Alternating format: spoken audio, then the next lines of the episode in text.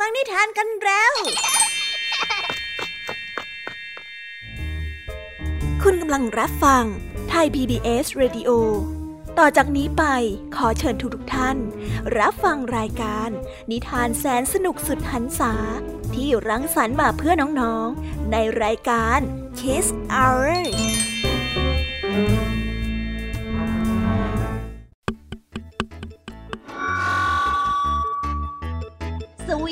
วัสวัสดีน้องๆชาวรายการ Kiss Hour ทุกๆคนนะคะ วันนี้พี่ยามีกับผองเพื่อน ก็ได้นำนิทานสนุกๆมาเล่าให้กับน้องๆได้ฟัง เพื่อเปิดจินตนาการแล้วก็ตะลุยไปกับโลกแห่งนิทานกันนั่นเองน้องๆ คงอยากรู้กันแล้วใช่ไหมล่ะคะ ว่านิทานที่พวกพี่ได้เตรียมมาฝากน้องๆ กันนั้น มีชื่อเรื่องว่าอะไรกันบ้าง เดี๋ยวพี่ยามีจะบอกกันเกริ่นไว้ก่อนนะคะ พอให้เรียงน้ำย่อยกันเอาไว้ก่อนนะ และในนิทานเรื่องแรกที่คุณครูไหวได้จัดเตรียมมาฝากน้องๆกันนั้น มีชื่อเรื่องว่า โอ่งทอง ต่อกันด้วยเรื่อง นกพูดได้ ส่วนเรื่องราวของนิทานทั้งสองเรื่องนี้จะเป็นอย่างไร เรามาหาคำตอบไปพร้อมๆ กันกับคุณครูไหวใจดีของพวกเรากันนะคะ พี่แยมมี่ในวันนี้บอกเลยค่ะว่าไม่ยอมน้อยนะคุณครูไหวค่ะ ได้จัดเตรียมนิทานทั้งสามเรื่องสามรสมาฝากน้องๆกันอีกเช่นเคย และในวันนี้นะคะนิทานเรื่องแรกที่พี่แยมมี่ได้จัดเตรียมมาฝากน้องๆกันนั้น มีชื่อเรื่องว่า นางเงือกในนิทานเรื่องที่สองมีชื่อเรื่องว่า ชีวี และในนิทานเรื่องที่สามมีชื่อเรื่องว่า กุ้งกับปลาลิ้นหมา ส่วนเรื่องราวของนิทานทั้งสามเรื่องนี้จะเป็นอย่างไรและจะสนุกสนานมากแค่ไหน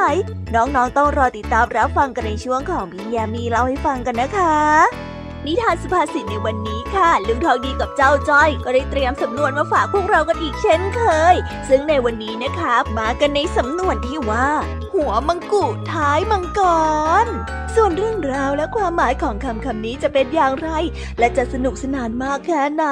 เจ้าจ้อยเนี่ยจะสร้างเรื่องอะไรให้ลุงทองดีปวดหัวอีกนั้น เราต้องรอติดตามรับฟังกันในช่วงของนิทานสุภาษิตจากลุงทองดีและก็เจ้าจ้อยตัวแสบของพวกเรากันนะคะ นิทานของพี่เด็กดีในวันนี้ก็ได้จัดเตรียมนิทานมาฝากน้องๆกันอีกเช่นเคยในช่วงท้ายรายการค่ะ ซึ่งในวันนี้นะคะ พี่เด็กดีได้นำนิทานเรื่อง เสื้อกันหนาวสีแดงของลาน้อยมาฝากกันส่วนเรื่องราวจะเป็นอย่างไรจะสนุกสนานมากแค่ไหน น้องๆต้องรอติดตามรับฟังกันให้ได้เลยนะคะ ในช่วงท้ายรายการกับพี่เด็กดีของเราค่ะ โอ้โห เป็นยังไงกันบ้างล่ะคะ ได้ยินแค่ชื่อเรื่องนิทานก็น่าสนุกแล้วใช่ไหมล่ะคะ พี่ยามีก็ตื่นเต้นที่อยากจะรอฟังนิทานที่พวกเรารออยู่ไม่ไหวแล้วล่ะค่ะงั้นเอาเป็นว่าเราไปฟังนิทานทั้งหมดเลยดีกว่าไหมคะ เพราะว่าตอนนี้เนี่ยคุณครูหายใจดีได้มารอน้องๆอยู่ที่หน้าห้องเรียนแล้วล่ะค่ะ งั้นเราไปหาคุณครูไหวกันเถอะนะคะ ไปกันเลยเ Thank you.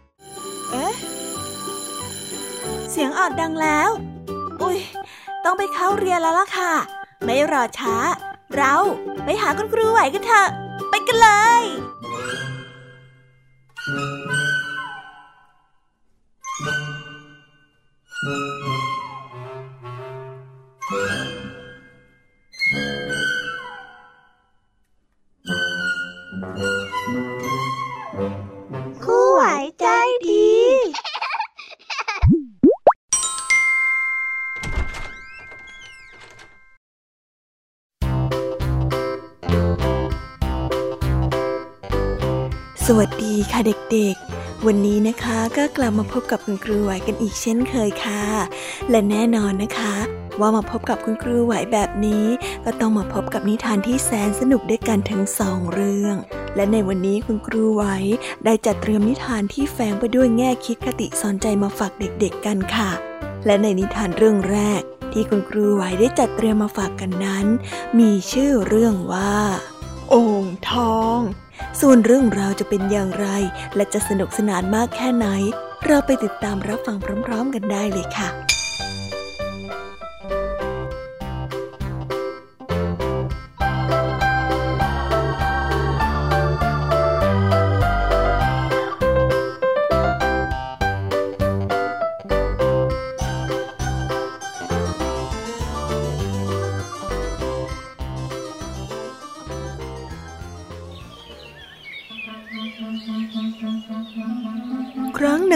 มาแล้ว มีชายสองคนเป็นเพื่อนกัน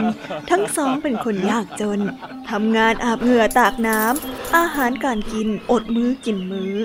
ถึงทั้งสองจะเป็นเพื่อนที่รักกันก็จริง แต่นิสัยใจคอของคนทั้งสองนั้นไม่เหมือนกันเลย ในบุญกว้างเป็นคนที่ใจบุญสมชื่อ เป็นคนนิสัยใจคอโอบอ้อมอารี เมตตากรุณาต่อคนทั่วไป งานการอะไรที่พอจะช่วยเหลือได้ ในบุญกว้างก็จะช่วยเหลือด้วยความเต็มใจ ส่วนนายอึ่ง มีนิสัยที่ตรงกันข้าม ไม่ยอมช่วยเหลือใครง่าย ๆ เป็นคนเห็นแก่ตัว วันหนึ่งนายบุญกว้างได้เข้าไปในป่าเพื่อขุดมัน ระหว่างทางได้พบชายชาราคนหนึ่ง เป็นลมนอนฟุบอยู่ข้างทาง บุญกว้าง ได้วางเสียมแล้วเข้าไปดูใกล้ๆ เมื่อเห็นชายชรานั้นยังไม่ตาย เขาก็อุ้มชายชราไปที่บ้านของเขา ได้วางร่างของชายชราไว้บนที่นอน แล้วหาหยูกยามาให้กินตามมีตามเกิด จนชายชรานั้นค่อยยังชั่วขึ้น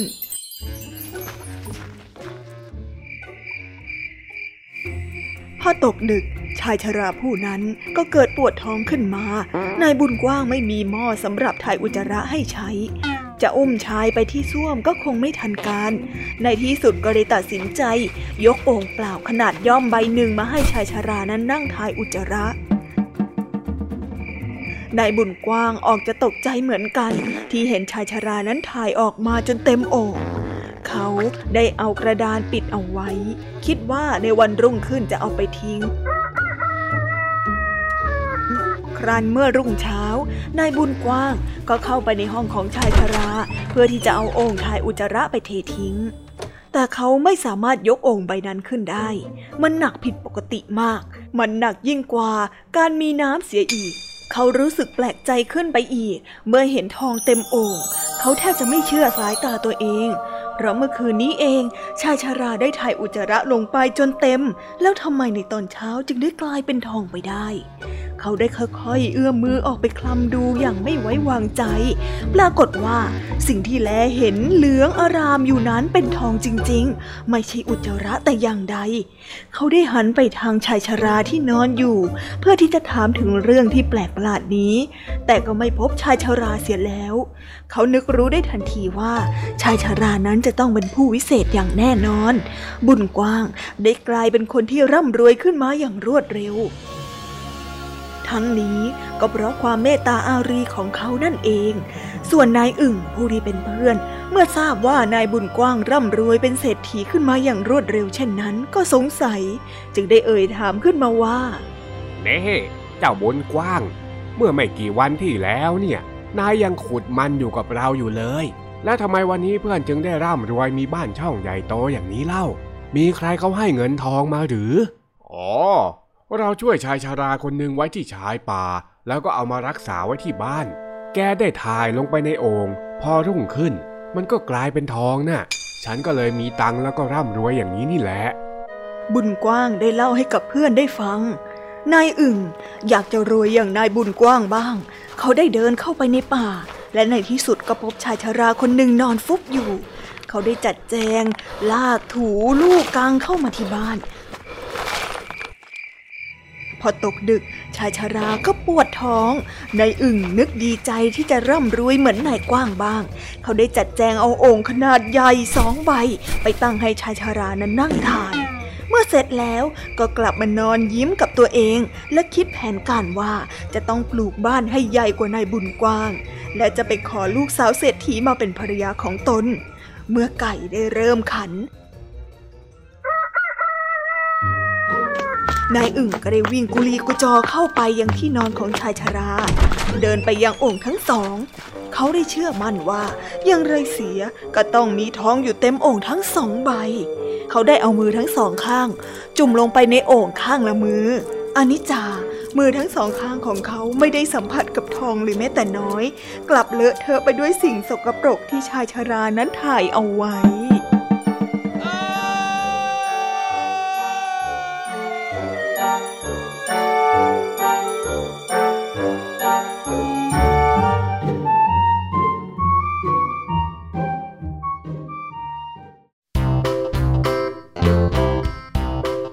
และก็จบกันไปเป็นที่เรียบร้อยแล้วนะคะสำหรับนิทานในเรื่องแรกของคุณครูไหว เป็นไงกันบ้างคะเด็กๆ สนุกกันหรือเปล่าคะ ถ้าเด็กๆสนุกกันแบบนี้เนี่ย งั้นเราไปต่อกันในนิทานเรื่องที่สองของคุณครูไหวกันต่อเลยนะ ในนิทานเรื่องที่สองของคุณครูไหว คุณครูไหวขอเสนอนิทานเรื่อง นกพูดได้ ส่วนเรื่องราวจะเป็นอย่างไร เราไปติดตามรับฟังกันในนิทานเรื่องนี้พร้อม ๆ กันเลยค่ะ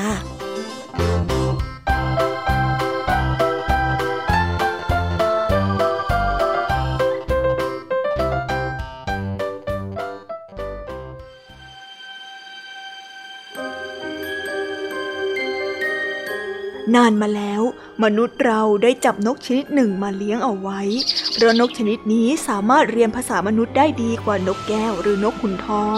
และนกที่พูดถึงนี้ ก็ใช่ว่าจะเรียนพูดเฉพาะคนที่สอนเท่านั้น แต่มันสามารถพูดตามที่มันคิดได้ด้วย จึงนับว่าเป็นนกที่พิเศษกว่านกชนิดอื่น ๆ ครั้งหนึ่ง มีชายคนหนึ่งได้เลี้ยงนกชนิดนี้ไว้ตัวหนึ่ง ชายผู้นี้ได้ไปขโมยควายของเพื่อนบ้านมาฆ่ากิน ส่วนที่เหลือนั้นก็ได้เอาไปซ่อนไว้ที่ยุงข้าว ในวันรุ่งขึ้น เพื่อนบ้านก็อยากจะออกตามหาควาย แต่ได้ถามชายผู้นี้ว่า พบควายของเขาบ้างหรือไม่ ชายผู้นี้จึงได้ตอบไปว่า ไม่เห็น ก็ไม่เห็นนะ อืม ฉันไม่เห็นอะไรนี่ขณะนั้นนกที่เลี้ยงเอาไว้ก็ได้ร้องออกมาว่า เขาฆ่ามันแล้วล่ะฮะแล้วเขาก็แบ่งไปไว้ที่ยุ้งข้าวตามที่ต่างๆหลายแห่งแล้วล่ะพวกชาวบ้านนั้นต่างกันพาไปค้นตามสถานที่ต่างๆ ที่เจ้านกนั้นบอก แล้วก็พบเข้าจริง ๆ ฉันไม่ได้ขโมยควายนะ ฉันไม่ได้เป็นคนขโมย เจ้านก แกเงียบเดี๋ยวนี้เลย ชายผู้นั้นแก้ตัว แต่นกก็ยังคงร้องยืนยันว่า เขานั่นแหละ เขานั่นแหละ เขานั่นแหละที่ฆ่าควายเขานั่น แหละฆ่าเสร็จแล้วก็เอาไปซ่อนที่ยุ้งข้าวเขานั่นแหละเขานั่นแหละ พวกชาวบ้านไม่รู้ว่าจะเชื่อคนหรือว่าเชื่อนกดี ในที่สุดก็ตกลงกันว่า จะพาไปที่ศาลเพื่อพิสูจน์การตัดสิน ในตอนกลางคืนก่อนที่จะไปทำการตัดสินที่ศาลนั้น ชายเจ้าของนกได้จับนกช่างพูดนั้นใส่ไปในโอ่งและเอาผ้าปิดปากโอ่งเอาไว้ แล้วได้นำน้ำพรมให้ผ้าเปียกแล้วหลังจากนั้นใช้ผ้าเปียกนั้นฟาดไปที่โอ่งเป็นระยะระยะ ทำให้เกิดเสียงดังกึกก้องในโอ่งนกที่ถูกขังนั้นไม่สามารถจะมองเห็นเหตุการณ์ภายนอกได้ จึงไม่รู้ว่าในคืนนั้นพระจันทร์ส่องสว่างราวกับกลางวันรันเมื่อรุ่งเช้า เจ้าของนกก็ได้นำนกออกจากโอ่งแล้วใส่ไปในกรงตามเดิม แล้วพาไปที่ศาลเมื่อนกได้ถูกเรียก มันจึงพูดอย่างที่มันเคยพูดว่า เขาฆ่าควายเขานั่นแหละ เขานั่นแหละที่ฆ่าควาย ใส่ไว้ที่ยุ้งข้าวแยกย้ายส่วนต่างๆ เอาไว้ในที่ต่างๆเขานั่นแหละเขานั่นแหละผู้คนต่างพากันเชื่อนก ลองถามมันอย่างอื่นบ้างสิ ถามมันว่าเมื่อคืนนี้เป็นอย่างไร แล้วท่านจะลงโทษฉันให้ตายด้วยคำพูดของเจ้านกนั้นก็ได้ เจ้าของนกได้ท้า ด้วยเหตุนี้ศาลจึงได้ถามคำแนะนำจากเจ้าของนก ฝ่ายนกยังคงมีความหวาดกลัวในเหตุการณ์ที่เกิดขึ้นเมื่อคืนอยู่ มันได้นึกถึงเสียงอันกึกก้อง ที่เจ้าของนกนั้นได้นำผ้าเปียกฟาดไปที่โอ่งดังนั้นมันจึงได้ตอบไปว่าเมื่อคืนฟ้าร้องและฝนก็ตกด้วยละฟ้าร้องฟ้าร้องเสียงดังมากเสียงดังเสียงดังมากเลยคำตอบของนกทำให้ผู้คนพากันร้องออกมาว่า โอ้ยเจ้านกนี้มันเชื่อไม่ได้จริง ๆ เลยอะเมื่อคืนน่ะฝนมีที่ไหนกันน่ะ ใช่ใช่เจ้าของนกที่เป็นคนขโมยควายจึงได้ถูกปล่อยให้เป็นอิสระ เพราะเชื่อว่านกนั้นกล่าวโทษโดยไม่เป็นความจริง หลังจากที่นกนั้นถูกปล่อยเข้าไปในป่า เพราะไม่มีคนเลี้ยงมันได้ ไม่นานนักบรรดาผู้คนที่ผ่านเข้าไปในป่า ก็ต่างพากันหวาดกลัว เมื่อได้ยินเสียงมันพูดงึมงำและพากันพูดว่าเป็นเสียงของผี คราวหนึ่ง นกที่ได้ถูกกล่าวหาว่าพูดโกหกนี้ ได้เห็นนกแก้วและนกขุนทองเข้า ก็ได้รู้ว่าเป็นนกที่แปลกถิ่นมา มันจึงได้ถามนกกาและนกฮูกดูว่า นกทั้งสองนี้เป็นอย่างไร โอ้ฉันว่ามันก็สวยดีนะอย่างที่ท่านเห็นนั่นแหละโอ้สวยดีจริงๆเลยย่าดูขนของเขาสิโอ้ยสวยย่า นกทั้งสองได้ตอบไป และนอกจากสวยแล้วนะ ยังพูดภาษามนุษย์ได้ด้วยล่ะอะพูดพูดพูดภาษามนุษย์ได้เหรอฉันฉันอยากจะเตือนให้เขารู้ตัวไว้อะขอให้ฉันได้พูดคุยกับเขาสักหน่อยเถอะนกที่ถูกกล่าวหานั้นได้พูด แล้วนกทั้งสามก็ต่างพากันบินไปหานกแก้วและนกขุนทอง เมื่อไปพบกันยังที่แห่งหนึ่ง นกที่ได้ถูกกล่าวหาว่าพูดโกหกจึงได้พูดขึ้นมาว่าเราน่ะ เป็นหัวหน้านกทางภาคเหนือนี่ เรามีความยินดีที่จะแจ้งให้ท่านทราบ ถึงความแปลกประหลาดในถิ่นแถบนี้นะอะคือทางเราทราบว่าท่านพูดภาษามนุษย์ได้เช่นเดียวกับเราอะเราก็พูดภาษามนุษย์ได้เหมือนกัน เราน่ะถูกพวกมนุษย์จับไปเลี้ยง เลี้ยงอยู่หลายปีแล้วล่ะ เราได้เห็นด้วยตาของตัวเอง แล้วก็ได้ยินเสียงกับหูของตัวเองมาเลยนะ เราน่ะถูกห้าม ไม่ให้พูดในสิ่งที่เราเห็นเรารู้ เพราะสิ่งที่เราเห็นนั้นน่ะ มันไม่เป็นที่พอใจของคนเลี้ยงอะเมื่อก่อนเนี่ยพวกมนุษย์เคยพูดดีกับเรา เราอะจึงอยากจะเตือนให้พวกท่าน ถ้ามนุษย์รู้ว่าท่านพูดได้ เขาก็จะจับท่านไปเลี้ยงไว้ที่บ้าน แต่ถ้าหากว่าท่านพูดเกินที่เขาสอน เขาก็จะทำโทษ แล้วก็ไล่ท่านออกจากบ้านยังไงล่ะว้าเป็นแบบเนี้ยก็เพราะว่ามนุษย์ไม่ชอบคนที่ฉลาดกว่ายังไงล่ะข้าเตือนไว้นะ เจ้านกแก้วและนกขุนทอง และตั้งแต่นั้นมานกแก้วและนกขุนทอง ก็ไม่พยายามพูดตามที่มันคิด แต่ทว่าจะพูดเฉพาะที่คนสอนให้มันพูดเท่านั้น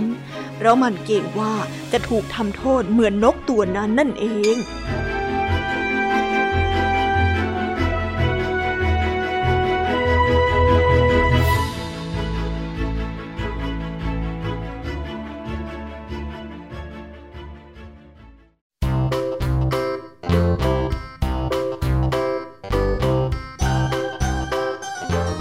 แล้วก็จบกันไปเป็นที่เรียบร้อยแล้วนะคะสำหรับนิทานทั้งสองเรื่องของคุณครูไหว เป็นยังไงกันบ้างล่ะคะเด็กๆ วันนี้เนี่ยสนุกจุใจกันหรือเปล่าเอ่ยมีเด็กๆหลายคนเลยนะคะที่ยังไม่จุใจกัน งั้นเราไปต่อกันในนิทานช่วงต่อไปกันเลยดีกว่าไหมคะเอาละค่ะ งั้นเราไปต่อกันในนิทานช่วงต่อไปกับช่วงพี่ยามีเล่าให้ฟังกันเลยนะคะ แต่สำหรับตอนนี้เนี่ย เวลาของคุณครูไหวก็ได้หมดลงไปแล้ว งั้นครูไหวต้องขอตัวลากันไปก่อนแล้วนะคะ สวัสดีค่ะ บ๊ายบาย และพบกันใหม่นะคะเด็กๆ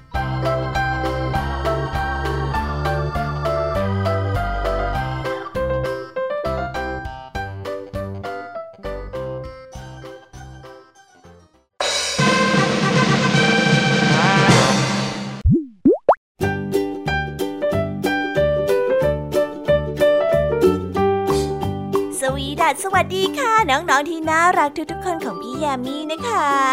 ก็เปิดรายการมาพร้อมกับเสียงอันสดใสของพี่แยมมี่กันอีกแล้ว และวันนี้ค่ะนิทานเรื่องแรกที่พี่แยมมี่ได้จัดเตรียมมาฝากน้องๆนนั้น มีชื่อเรื่องว่า นางเงือกส่วนเรื่องราวจะเป็นอย่างไรจะสนุกสนานมากแค่ไหน เราไปติดตามรับฟังพร้อมๆกันได้เลยค่ะ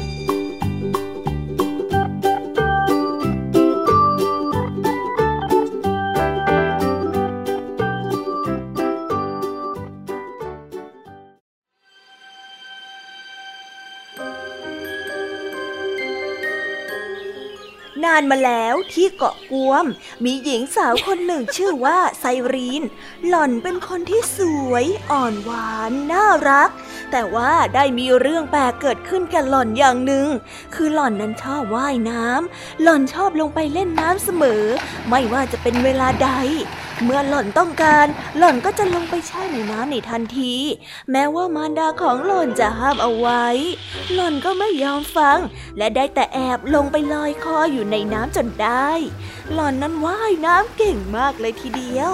ไซรีและมารดา ได้ปลูกกระท่อมใกล้ๆกับลำธารซึ่งมีน้ำไหลอยู่เสมอ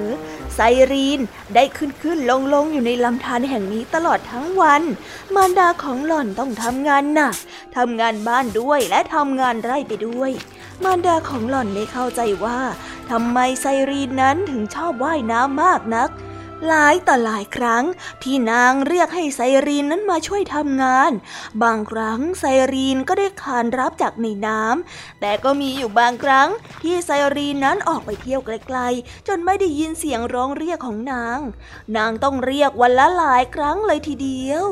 ไซรีน เจ้าโตพอที่จะหัดทำอะไรได้บ้างแล้วนะ มารดาได้บอกกับไซรีนเช่นนี้หลายครั้งหลายหน มาใกล้ๆแม่สิ ช่วยทำอะไรบ้าง มาอยู่ใกล้ๆกัน แม่จะได้ใช้ให้ไปทำนู่นทำนี่บ้าง เธอมาเล่นอยู่อย่างเนี้ย แม่ก็ใช้อะไรเราไม่ได้ แล้วเราก็ไม่เป็นประสีประสาอะไรด้วย นางได้พยายามสอนลูกสาวให้ทำอาหาร เก็บกวาดใบไม้ที่ร่วงหล่นในบริเวณบ้าน เย็บเสื้อผ้า แต่พอนางได้หันไปทำธุระอย่างอื่น ไซรีนก็จะหนีไปดำผุดดำว่ายในลำธารตามเคย ในสมัยนั้นชาวเกาะกวมเป็นคนคิสในขณะนั้นไซรีนได้ไปรู้จักกับแม่ชีคนหนึ่งในป่า ที่เธอนั้นว่ายน้ำไปพบ ไซรีนนั้นเคารพนับถือแม่ชีเป็นอย่างมาก แม่ชีได้พูดกับเธอว่าไซรีน เธอก็เปรียบเสมือนเป็นลูกสาวของฉันนะ วันหนึ่งมารดาได้เรียกไซรีนแต่ก็ไม่มีเสียงตอบรับ สักครู่ใหญ่ๆ ไซรีนก็มามารดาจึงได้ดุเอา แกไปอยู่ใดบ้าเฮ้ไปว่ายน้ำมาจ้ะแม่ มีธุระอยู่อย่างเดียวเท่านั้นแหละนะสนเหลือเกิน เอาแต่ว่ายน้ำว่ายน้ำว่ายว่ายว่ายว่ายว่ายอยู่นั่นแหละ แม่เนี่ยโกรธจริง ๆ แม่คิดว่าเลยไม่ช้าหรอก แกจะต้องกลายเป็นปลา แกจะได้อยู่ในน้ำให้สบายใจไปเลยยังไงล่ะฮะแม่ ในขณะที่มารดากำลังดุลูกสาวอยู่นั่นเอง แม่ชีก็ได้ปรากฏตัวขึ้น แม่ชีจะมาถึง เมื่อไซรีนนั้นได้รับความยุ่งยากใจทุกครั้ง ฉันได้ยินแม่เธอดุไซรีนแล้วล่ะ ที่เธอคิดอยากจะให้เป็นปลาน่ะ ฉันจะปล่อยให้เป็นเช่นนั้นไม่ได้หรอกนะ ฉันต้องช่วยเด็กคนนี้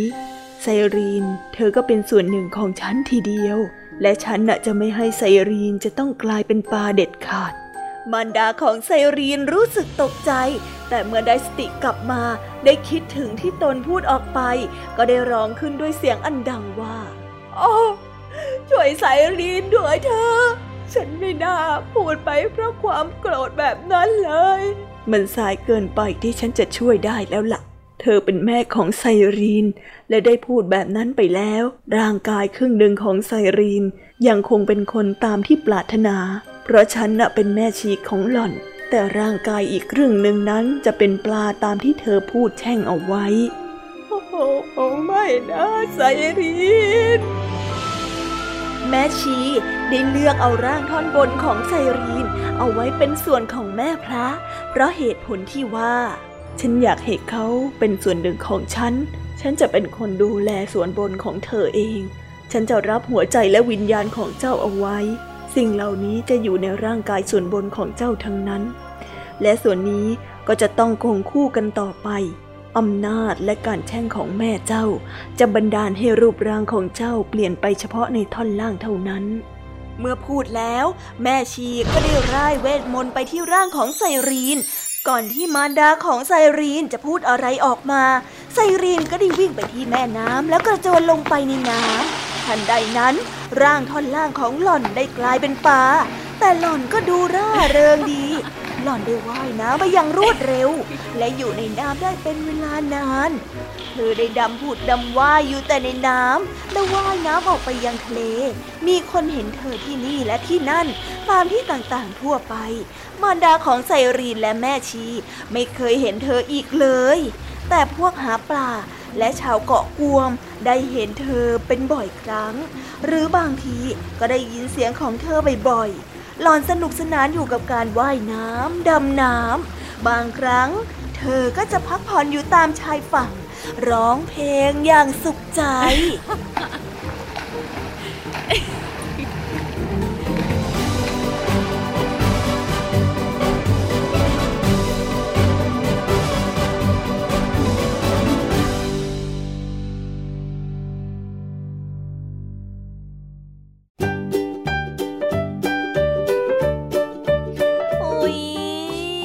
จบนิทานเรื่องแรกของพี่ยามีกันลงไปแล้วว่าเผิ่แป๊บแป๊บเดียวเอง แต่พี่ยามีรู้นะคะว่าน้องๆออย่างไม่จุใจกันอย่างแน่นอน พี่ยามีก็เลยเตรียมนิทานในวเรื่องที่สองมาฝากเด็กๆกันค่ะ ในนิทานเรื่องที่สองนี้ มีชื่อเรื่องว่า ชีวี ส่วนเรื่องราวจะเป็นอย่างไร และจะสนุกสนานมากแค่ไหน เราไปรับฟังพร้อม ๆ กันได้เลยค่ะ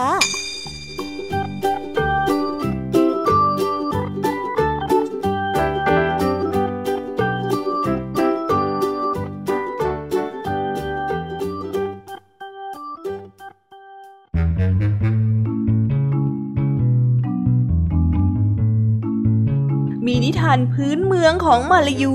เล่ากันอยู่เรื่องหนึ่งถึงชีวี และใช้เป็นชื่อคู่เด็กที่ชอบเล่นว่ายน้ำถ้าว่าคืนลงไปเล่นในแม่น้ำจะถูกชีวีจับไป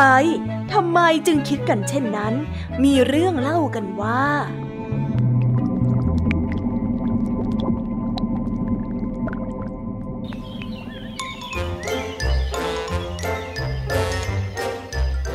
กันละครั้งหนึ่ง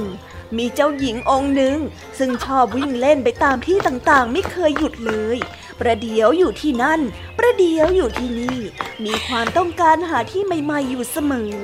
และจะไม่สบายพระทัยเลย ถ้าหากว่าจะต้องประทับอยู่ในตำหนัก บางครั้งเจ้าหญิงได้เสด็จตามพระบิดาออกไปประพาสตามที่ต่างๆ บางครั้งก็เสด็จไปหาพระพี่เลี้ยง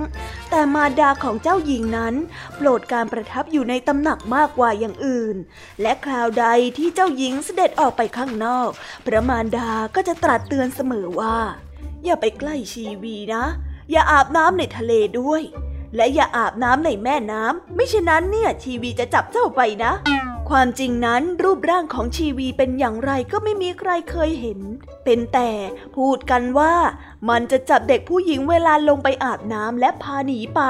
ไม่มีใครรู้ว่ามันจะพาไปไว้ที่ไหน บางคนพูดว่าชีวีนั้นกินเด็กผู้หญิง พระราชินีทรงเป็นห่วงมากเลยทีเดียว และกลัวว่าชีวีจะจับพระธิดาไป ฉะนั้นจึงพยายามระมัดระวังกันมาก เจ้าหญิงเองก็ไม่เคยลงสระน้ำในทะเลหรือแม่น้ำพวกพี่เลี้ยงจะเอาหม้อน้ำขนาดใหญ่มาส่งถึงตำหนักเจ้าหญิงจึงได้ส่งน้ำในตำหนักตลอดมา วันหนึ่งเมื่อเจ้าหญิงได้ออกไปกับพี่เลี้ยง และพากันไปที่ชายทะเล ทอดพระเนตรเห็นโน่นบ้างนี่บ้างอย่างเพลิดเพลิน ตอนนี้เจ้าหญิงไม่ได้นึกถึงเรื่องของทีวีเลย นึกถึงแต่ว่าอากาศร้อนและใกล้จะลงไปเล่นน้ำให้สบายใจ เจ้าหญิงได้เปลืองฉลองพระองค์ออก และวิ่งลงไปในทะเล โดยที่พวกพี่เลี้ยงนั้นไม่ทันได้จับไว้ ขณะที่เจ้าหญิงลงไปได้เพียงแค่ครึ่งพระองค์ ก็ได้รู้สึกว่ามีอะไรบางอย่างมาดึงพระบาทเอาไว้ เจ้าหญิงพยายามดึง แต่ก็ดึงไม่ไหว แรงที่ดึงไว้นั้นแข็งแรงมาก เจ้าหญิงจึงได้ร้องเรียกให้คนช่วยด้วยความตกพระทัยฮะช่วยด้วย ชีวีจับฉันไว้อะมันดึงขาฉันไว้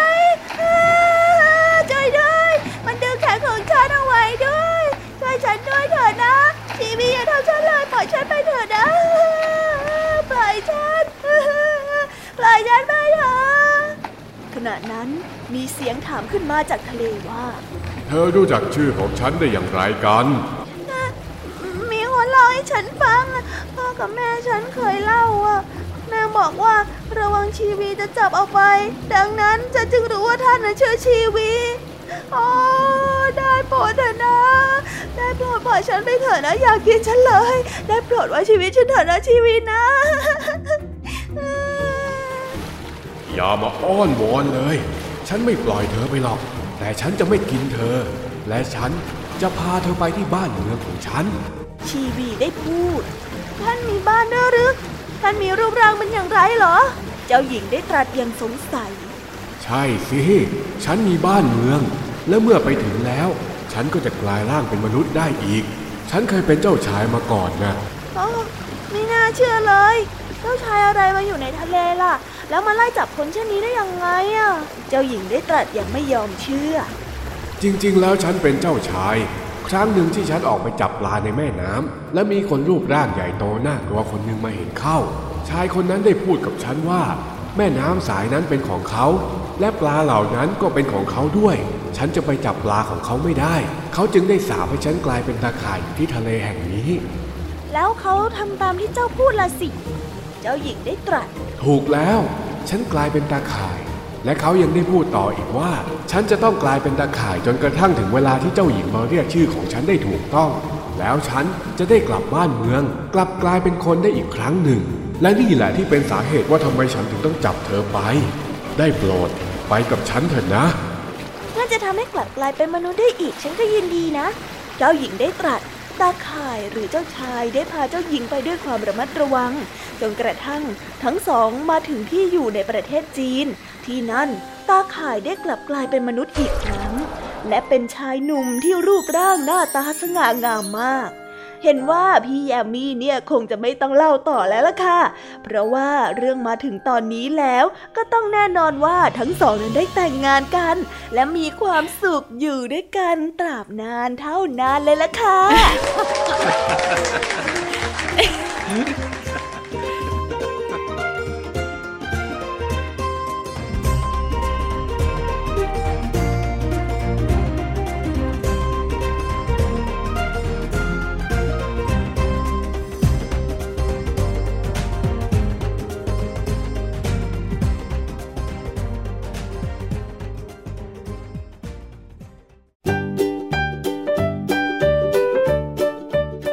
และแล้วก็จบกันไปแล้วนะสำหรับนิทานในเรื่องที่สองของพี่ยามีเป็นไงกันบ้างคะน้องๆ สนุกจุใจกันแล้วหรือยังเอ่ยฮะอะไรนะคะ ยังไม่จุใจกันหรอ ไม่เป็นไรค่ะน้องๆ พี่ยามีเนี่ยได้เตรียมนิทานในเรื่องที่สามมารอน้องๆอยู่แล้วงั้นเราไปติดตามรับฟังกันในนิทานเรื่องที่สามกันต่อเลยดีไหมคะ ในนิทานเรื่องที่สามที่พี่ยามีได้จัดเตรียมมาฝากเด็กๆกันนั้น มีชื่อเรื่องว่า กุ้งกับปลาลิ้นหมา ส่วนเรื่องราวจะเป็นอย่างไรจะสนุกสนานมากแค่ไหน เราไปรับฟังกันในนิทานเรื่องนี้พร้อม ๆ กันเลยค่ะ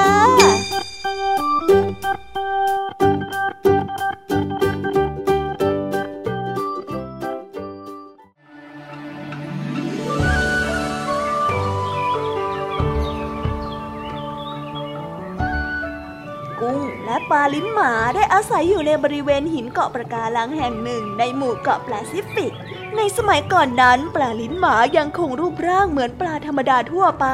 และยังไม่มีรูปร่างประหลาดเช่นนี้ คือณตอนนั้น มันยังไม่มีหัวที่แบน หรือมีดวงตาอยู่ข้างเดียวกันเหมือนอย่างทุกวันนี้ วันหนึ่งกุ้งได้พูดกับปลาลิ้นหมาไปว่าอะเรามาเล่นซ่อนหากันเถอะนะ ฉันน่ะมีที่ซ่อนดีๆแล้วล่ะก็ดีเหมือนกันนะ แกซ่อนก่อนแล้วกัน เดี๋ยวเมื่อแกซ่อนเรียบร้อยแล้วเนี่ย ฉันจะเป็นคนที่ออกตามหาเอง ปลาลิ้นหมาได้ตอบ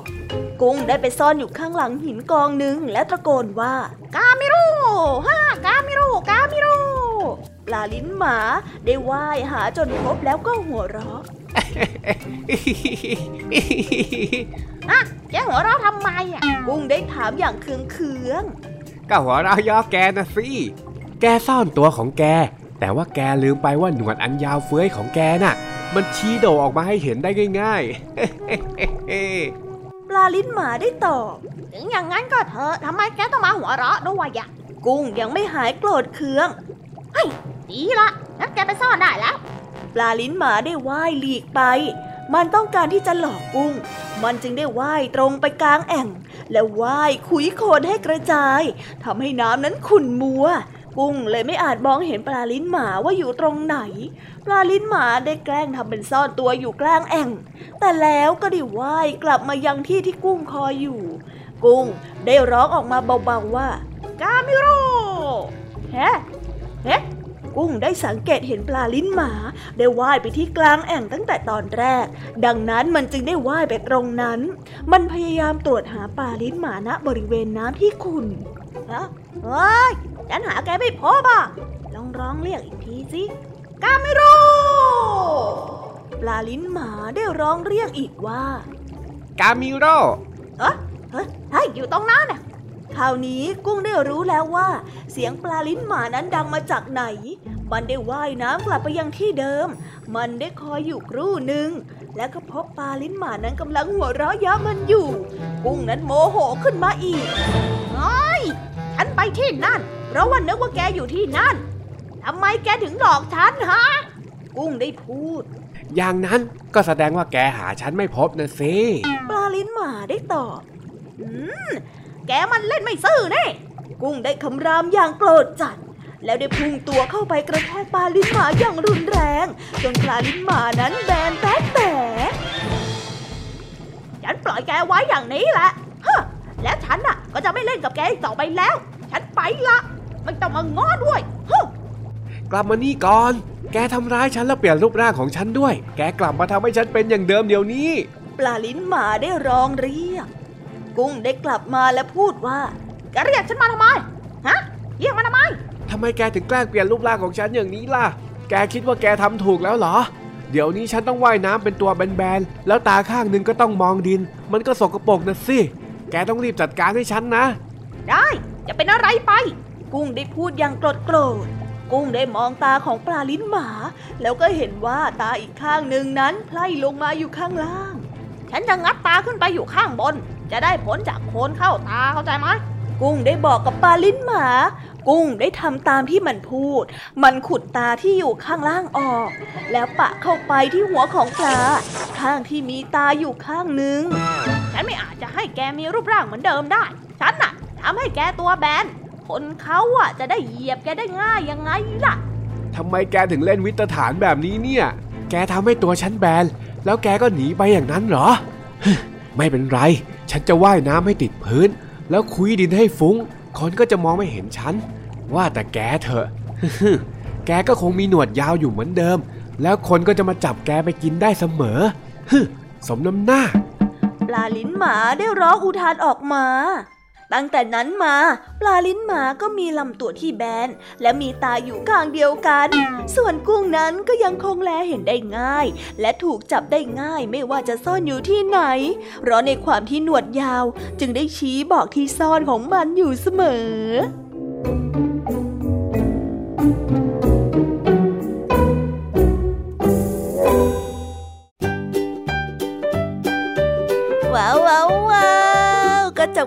ที่เรียบร้อยแล้วนะคะสำหรับนิทานของพี่ยามีเป็นไงกันบ้างคะเด็กๆ ได้ข้อคิดหรือว่าคติสอนใจอะไรกันไปบ้าง อย่าลืมนำไปเล่าให้กับเพื่อนๆที่โรงเรียนได้รับฟังกันด้วยนะคะ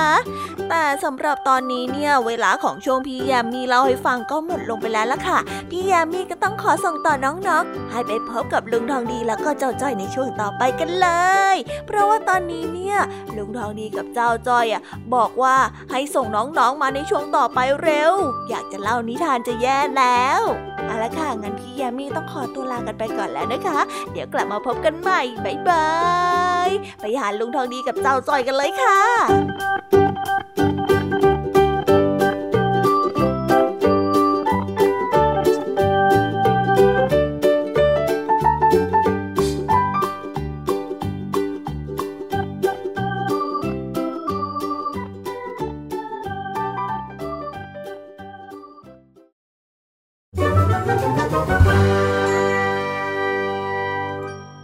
นิทานสุภาษิต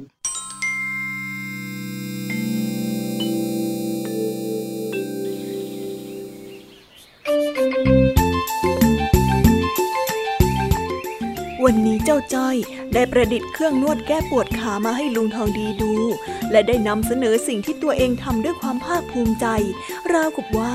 สิ่งนี้เป็นสิ่งประดิษฐ์ที่เปลี่ยนโลกได้ แต่เหมือนว่าลุงทองดีนั้นจะไม่เห็นด้วยกับเจ้าจ้อยเท่าไหร่มาดูกันว่า ลุงทองดีจะต้องเจออะไรในวันนี้ ลุงทองดีท่าเดเออ เอ็งจะเรียกข้าเสียงดังทำไมเนี่ยฮะเฮ้ยงั้นเอาใหม่ ลุงทองดีท่าเดโอ้ยอะไรของเอ็งเนี่ยไอ้จ้อย เดี๋ยวถ้าหากว่าเอ็งแท้แดอีกทีหนึ่งนะ ข้าจะเขกหัวเอ็งเข้าให้นี่ โอ้ลุง ลุงไม่เห็นสิ่งประดิษฐ์ชิ้นโบนแดงของจ้อยเหรอจ๊ะ ฮะ นี่ไง อืม มันคืออะไรของเอ็งเนี่ยฮะเจ้าจ้อย นี่ก็คือ เครื่องนวดแก้ปวดขา ลุงจ๋าต้องร้องว้าว เอ็งแน่ใจนะว่านั่นมันเป็นชื่อของเครื่องนวดขาน่ะแน่ใจสิลุง เนี่ยนะ คุณครูที่โรงเรียนนะให้การบ้านมาว่าจอยต้องประดิษฐ์อุปกรณ์ที่มีประโยชน์จากวัสดุที่หาได้ตามบ้าน และด้วยความเก่งของจอยเนี่ยนะจอยก็เลยประกอบเป็นเครื่องนวดขายังไงล่ะ เครื่องนวดขาอะไรของเองฮะ มีด้ามจับอันกระตีดหนึ่งมีปลายใหญ่ๆย้อยๆอืมดูยังไงเนี่ยมันก็เป็นค้อนดีๆ นี่เอง เห็นอย่างนี้แล้วใครจะไปกล้าใช้เนี่ยฮะ ก็นี่ไงจ๊ะจ้อยถึงมาให้ลุงทองดีทดลองไง บอกได้เลยว่า ลุงทองดีจ๋าจะต้องติดใจ เอ็งใช้ของเอ็งไปคนเดียวเหอะไอ้จ้อย ข้าไม่ลองหรอก หน้าตามันนี่ดูประหลาดประหลาด หัวมังกุท้ายมังกร ดูไม่น่าไว้ใจเอาซะเลย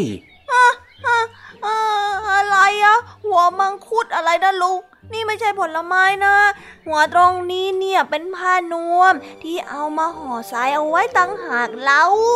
ไม่ใช่โว้ย หัวมังกุท้ายมังกรเนี่ย มันเป็นสำนวนที่หมายถึง อะไรที่มันดูไม่เข้ากัน ไม่เหมาะสมกัน แต่ว่าดันถูกจับมาอยู่ด้วยกันต่างหากเล่า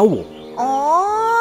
แต่ลุงก็ยังไม่ได้ลองเลยนะ เดี๋ยวจ้อยอะจะสาธิตวิธีใช้ให้นานๆๆๆๆๆอ้าวอ้าวอ้าวถ้างั้นก็ได้ ไหนลองดูสิ ลุงลืมอะไรไปหรือเปล่า ลืมอะไรล่ะฮะ ข้าว่าข้าก็ไม่ได้ลืมอะไรนะอ่าลุงต้องเล่านิทานให้จอยฟังด้วยสิ ลุงเล่านิทานแล้วจอยก็นวดให้ลุงทางดีไง อ้าวอ้าวอ้าวปะโถเอ้ย งั้นก็ได้มา เย้การละครั้งหนึ่งนานมา โอ้ย โอ้ยไอ้จ้อย เอ็งทุบข้าเบาๆหน่อยสิเฮ้ยอ้าวแรงไปเหรอจ๊ะงั้นเอาเออใหม่เอาใหม่เอาใหม่เล่าเล่าต่อเล่าต่อการละครั้งหนึ่งนานมาแล้ว มีหมู่บ้านที่ประสบปัญหาน้ำไหลหลากตลอด จึงได้มีชายหนุ่มคนหนึ่ง ซึ่งเป็นคนที่มีความคิดประหลาด ที่คิดจะสร้างเขื่อนจากสำลีที่ผสมกับดินเหนียว เพื่อป้องกันไม่ให้น้ำไหลเข้าหมู่บ้าน ชายหนุ่มคนนี้พยายามหามรุ่งหามค่ำเพื่อทำเขื่อน โดยไม่สนใจคำพูดของใคร ถึงแม้ว่าคนที่มาเตือนจะเป็นผู้ที่มีความรู้ก็ตาม จนวันหนึ่งเขาก็ได้สร้างเขื่อนจากสำลีและดินเหนียวจนเสร็จ รูปร่างของเขื่อนที่เขาสร้างนั้น ดูแปลกประหลาด ใครๆก็ไม่เชื่อใจในสิ่งที่เขาสร้าง ด้วยเหตุผลที่ว่าสำลีเป็นวัสดุที่อุ้มน้ำ ส่วนดินเหนียวนั้นก็ละลายน้ำได้ ดูไม่น่าจะเข้ากันซะเลย และเขื่อนนี้ก็ต้องช่วยอะไรไม่ได้แน่ๆ แล้วถึงวันหนึ่งความจริงก็ปรากฏเขื่อนกั้นน้ำนี้ช่วยอะไรไม่ได้เลย และน้ำก็ได้ไหลหลากเข้าหมู่บ้านเหมือนทุกปี ชายคนนี้จึงรู้สึกผิดหวังมาก และไม่กล้าที่จะสร้างอะไรแบบนี้อีกต่อไป คิดได้ยังไงเนาะเอาดินเหนียวกับสำลีมากันน้ำเนี่ยเออเออโอ้ยเอ็งทุบข้าแรงเกินไปอีกแล้วนะไอ้จ้อยเฮ้ยโอ้ยโอ้ยโอ้ยโอ้ยโอ้ยโอ้ยจอยขอโทษลุง มันเพลินมือไปหน่อยเนี่ยจ้ะอ้าวอ้าวพอแค่นี้ก่อน ก่อนที่เอ็งจะเอาค้อนอะไรนี่ไปส่งเป็นการบ้านน่ะ เอ็งประดิษฐ์มาให้ใครเขาใช้เนี่ยฮะเครื่องนวดแก้ปวดขา ลุงจ๋าต้องร้องว้าวตั้งหากเล่า ลุงเนี่ยเรียกชื่อไม่ถูกเลย เออ นั่นแหละ ไอ้เครื่องนี้เนี่ย เอ็งผลิตไว้ให้ใครใช้ ก็ผลิตไว้ให้ลุง หรือคนที่สูงอายุแล้วอยู่บ้านคนเดียวเอาไว้ใช้นวดขายังไงล่ะจ๊ะ อ๋อ ให้คนที่อยู่คนเดียว งั้นข้าถามเอ็งหน่อยเถอะ เอ็งปวดแขนไหมที่ทุบข้าอยู่ตั้งนานน่ะอ๋อก็ปวดสิจ๊ะแน่นอนอยู่แล้ว อ้าว แล้วถ้าหากว่าข้าอยู่คนเดียว แล้วก็ใช้ไม้นี่ทุบขาให้หายปวดขา จนข้าต้องปวดแขนเพิ่มเนี่ย แล้วทีนี้ข้าจะทำยังไงล่ะฮะเออ นั่นสิจ้าลุงทำไมจ้อยถึงคิดไม่ได้นะลุงทองดี เฮ้ยไอ้จ้อยเอ้ยเอ็งเนี่ยนะ งั้นเดี๋ยวจ้อยไปประดิษฐ์เครื่องแก้ปวดแขนก่อนนะจ๊ะ ลุงทองดีอยู่ตรงนี้นะเดี๋ยวจ้อยมา โอ้ยไอ้ไอ้จ้อย เอ็งไม่ต้องทำแล้ว เอ้ย ไอ้จ้อยอ่าเดี๋ยวจ้อยมา นั่น วิ่งเร็วซะด้วย เฮ้ย ต้องมาเจออะไรประหลาดประหลาดๆอย่างนี้อยู่เรื่อย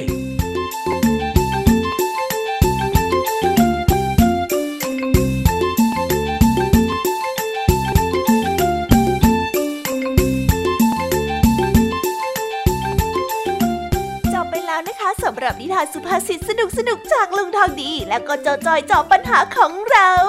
แต่เดี๋ยวก่อนนะคะน้องๆ อย่าเพิ่งรีไปไหนนะคะ เรายังมีนิทานแสนสนุกจากน้องเด็กดีมารอน้องๆอยู่แล้ว ถ้าน้องๆพร้อมกันแล้ว เราไปฟังนิทานจากพี่เด็กดีกันเลยค่ะ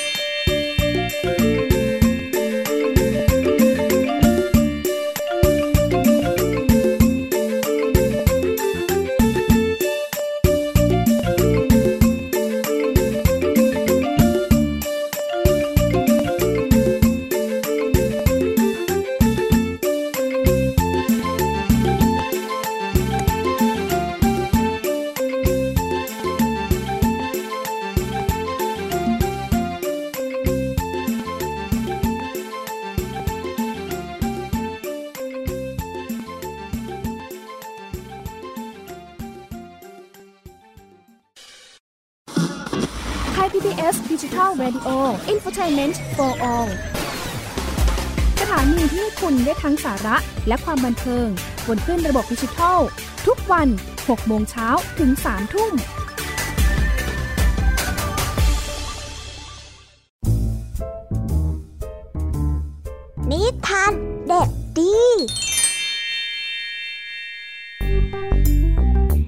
วัสดีครับน้องๆ วันนี้ก็กลับมาพบกับพี่เด็กดีกันอีกแล้ว และแน่นอนว่ามาพบกับพี่เด็กดีแบบนี้ ก็ต้องกลับมาพบกับนิทานที่แสนสนุกกันในช่วงท้ารายการ และวันนี้นะครับพี่เด็กดีก็ได้เตรียมนิทานเรื่อง เสื้อกันหนาวสีแดงของลานน้อยมาฝากกัน ส่วนเรื่องราวจะเป็นอย่างไร ถ้าน้องๆออยากจะรู้กันแล้ว งั้นเราไปติดตามรับฟังกันได้เลยครับ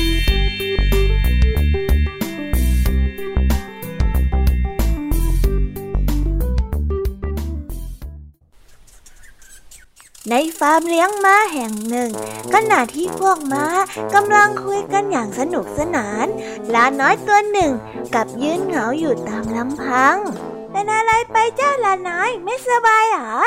มารีลูกสาวเจ้าของฟาร์มได้เอ่ยถามขึ้น เปล่าหรอกฉันแค่เหงาเท่านั้นเองไม่เป็นอะไรมากหรอกนะลาน้อยได้ตอบ ถ้าไปคุยกับเพื่อนสิจะได้ไม่เหงานะ มารีได้บอก เธอก็รู้นี่นะว่าพวกเขามาอยากคุยกับฉันน่ะเจ้าล้านน้อยได้บอกเสียงเศร้า มารีรู้ว่า พวกม้านั้นไม่ยอมรับเจ้าล้านน้อยเข้ากลุ่มเลย อืมงั้นเดี๋ยวฉันจะไปจัดการพวกนั้นให้เอง มารีได้บอก โอ้ไม่ไม่เป็นไรหรอก ฉันอยากออกไปที่ทุ่งหญ้าข้างนอกนั้นมากกว่าแค่อยู่ไม่ได้หรอก ข้างนอกมันหนาวมากเลยนะ มารีไม่เห็นด้วย เธอช่วยหาเสื้อกันหนาวมาให้ฉันได้ไหมอะ เจ้าลาได้บอก ฉันไม่มีเสื้อกันหนาวที่ใหญ่พอให้เธอใส่หรอกนะ เธอช่วยถักเสื้อไหมพรมให้ฉันสักตัวได้ไหมอะ เจ้าลาน้อยได้ขอร้อง ฉันต้องไปขอหมายพรมจากแม่ดูก่อนนะ ไม่รู้ว่าแม่จะให้เราหรือเปล่าขอบใจนะมารี เด็กหญิงได้วิ่งกลับบ้าน แล้วได้เล่าเรื่องให้แม่ฟัง แม่บอกว่าให้ไปหาไหมพรมเก่าๆในกล่องอุปกรณ์เย็บผ้า มารีได้ไปพบไหมพรมเก่าๆสีแดงหลายม้วน เธอได้รีบวิ่งกลับมาที่ข้อของม้า เพื่อวัดตัวเจ้าลาน้อย จากนั้นก็ลองไปถักเสื้อกันหนาว เสื้อตัวนี้ไม่เหมือนกับเสื้อกันหนาวทั่วไป เพราะว่ามีสี่รูสำหรับสอดขาหนึ่งรูสำหรับสวมหมวก และหนึ่งรูสำหรับสวมคอ หนึ่งรูสำหรับสอดหาง และยังมีหมวก ซึ่งมีสองรูเอาไว้สอดหูให้ลาอีกด้วย เมื่อถักเสร็จแล้ว มารีก็ได้เอาไปให้เจ้าลาน้อยลองสวมดู แม้ว่าจะไม่ค่อยสวย แต่มันก็อุ่นดี ลาน้อยดีใจมาก มันได้เอาแก้มถูมารีเบาๆเพื่อขอบคุณแล้วพูดว่าเออขอบใจนะ ตอนนี้ฉันออกไปที่ทุ่งหญ้าได้แล้วล่ะเฮ้ ออย่าก่อน พวกเราต้องขอพ่อกับแม่ก่อนนะ แม่ของมารีนั้นขอบขันเจ้าลาน้อยมาก แต่ก็กลั้นหัวเราะเอาไว้ เพื่อไม่ให้ลูกสาวนั้นเสียใจ โอ้โห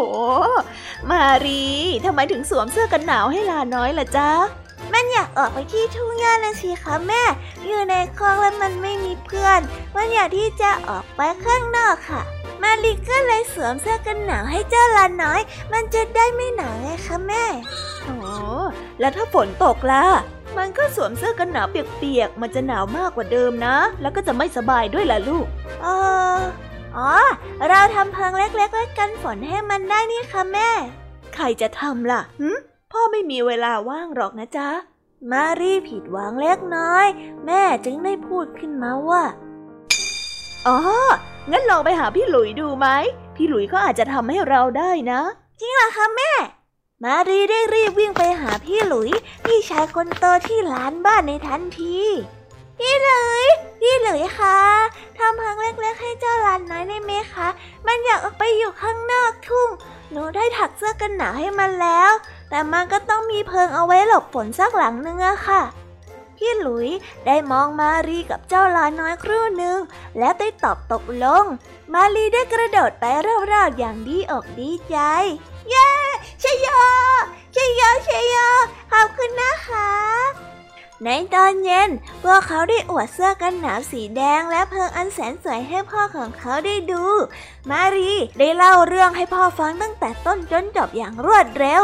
พ่อคะวันนี้นะคะ หนูไปหาเจ้าลา แล้วเจ้าลามันก็บอกว่ามันน่ะอยากออกไปข้างนอกมากเลยแต่ที่มันอยากจะออกไปข้างนอกเพราะว่ามันไม่มีเพื่อนค่ะ มารีก็กลัวว่ามันจะหนาว หนูก็เลยถักเสื้อไหมพรมให้กับเจ้าลาพอหนูถักเสร็จใช่ไหมคะ หนูก็ใส่ให้เจ้าลา แล้วแม่นั้นก็ได้เล่าอย่างนุ่มเนืออีกครั้ง พร้อมรอยยิ้ม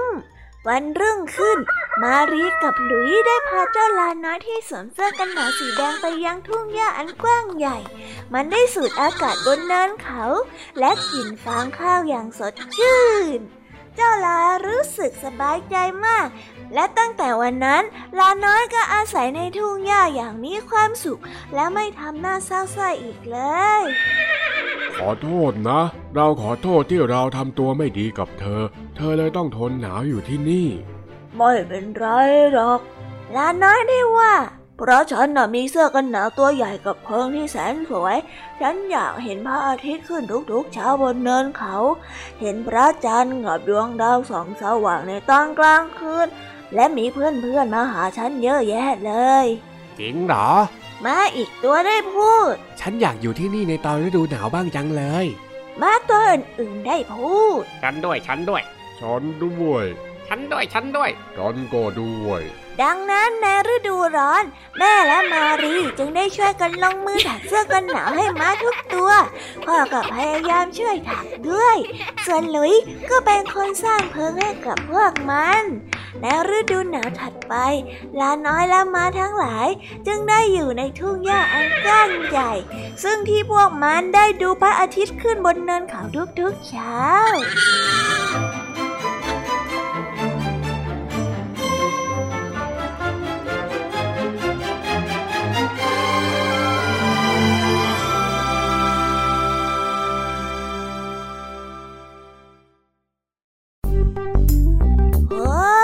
ก็จบกันไปเป็นที่เรียบร้อยแล้วนะครับสำหรับนิทานของพี่เด็กดีในวันนี้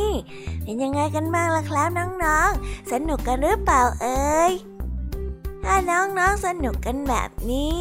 เอาไว้วันหลังพี่เด็กดีจะจัดเตรียมนิทานที่แสนสนุกแบบนี้มาฝากกันอีกนะครับ แต่สำหรับวันนี้เวลาของพี่เด็กดีก็หมดลงไปแล้ว พี่เด็กดีก็ต้องขอตัวลาน้องๆกันไปก่อน แล้วพบกันใหม่นะครับ สวัสดีครับบ๊ายบายเป็นเด็กดีของคุณพ่อคุณแม่นะครับ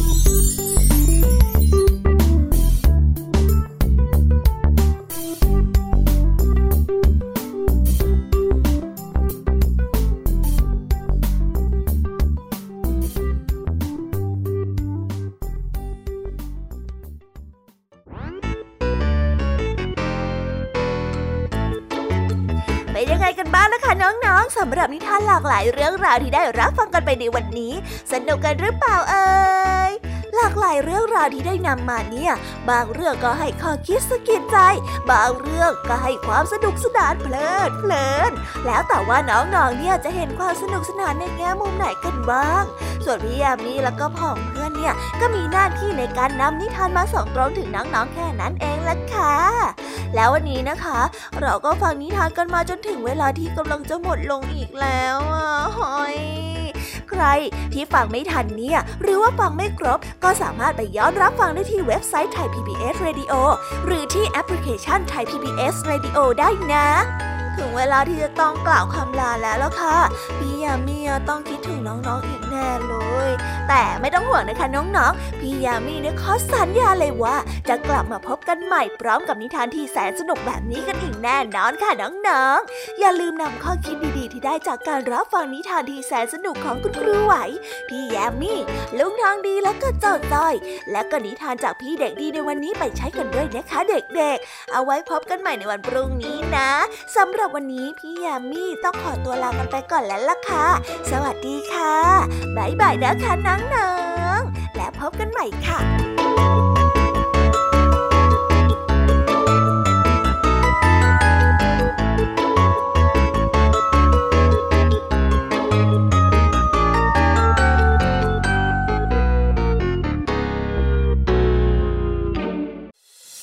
ติดตามรับฟังรายการย้อนหลังได้ที่เว็บไซต์และแอปพลิเคชันไทย PBS Radio ไทย PBS ดิจิทัล Radio วิทยุข่าวสารสาระ เพื่อสาธารณะและสังคม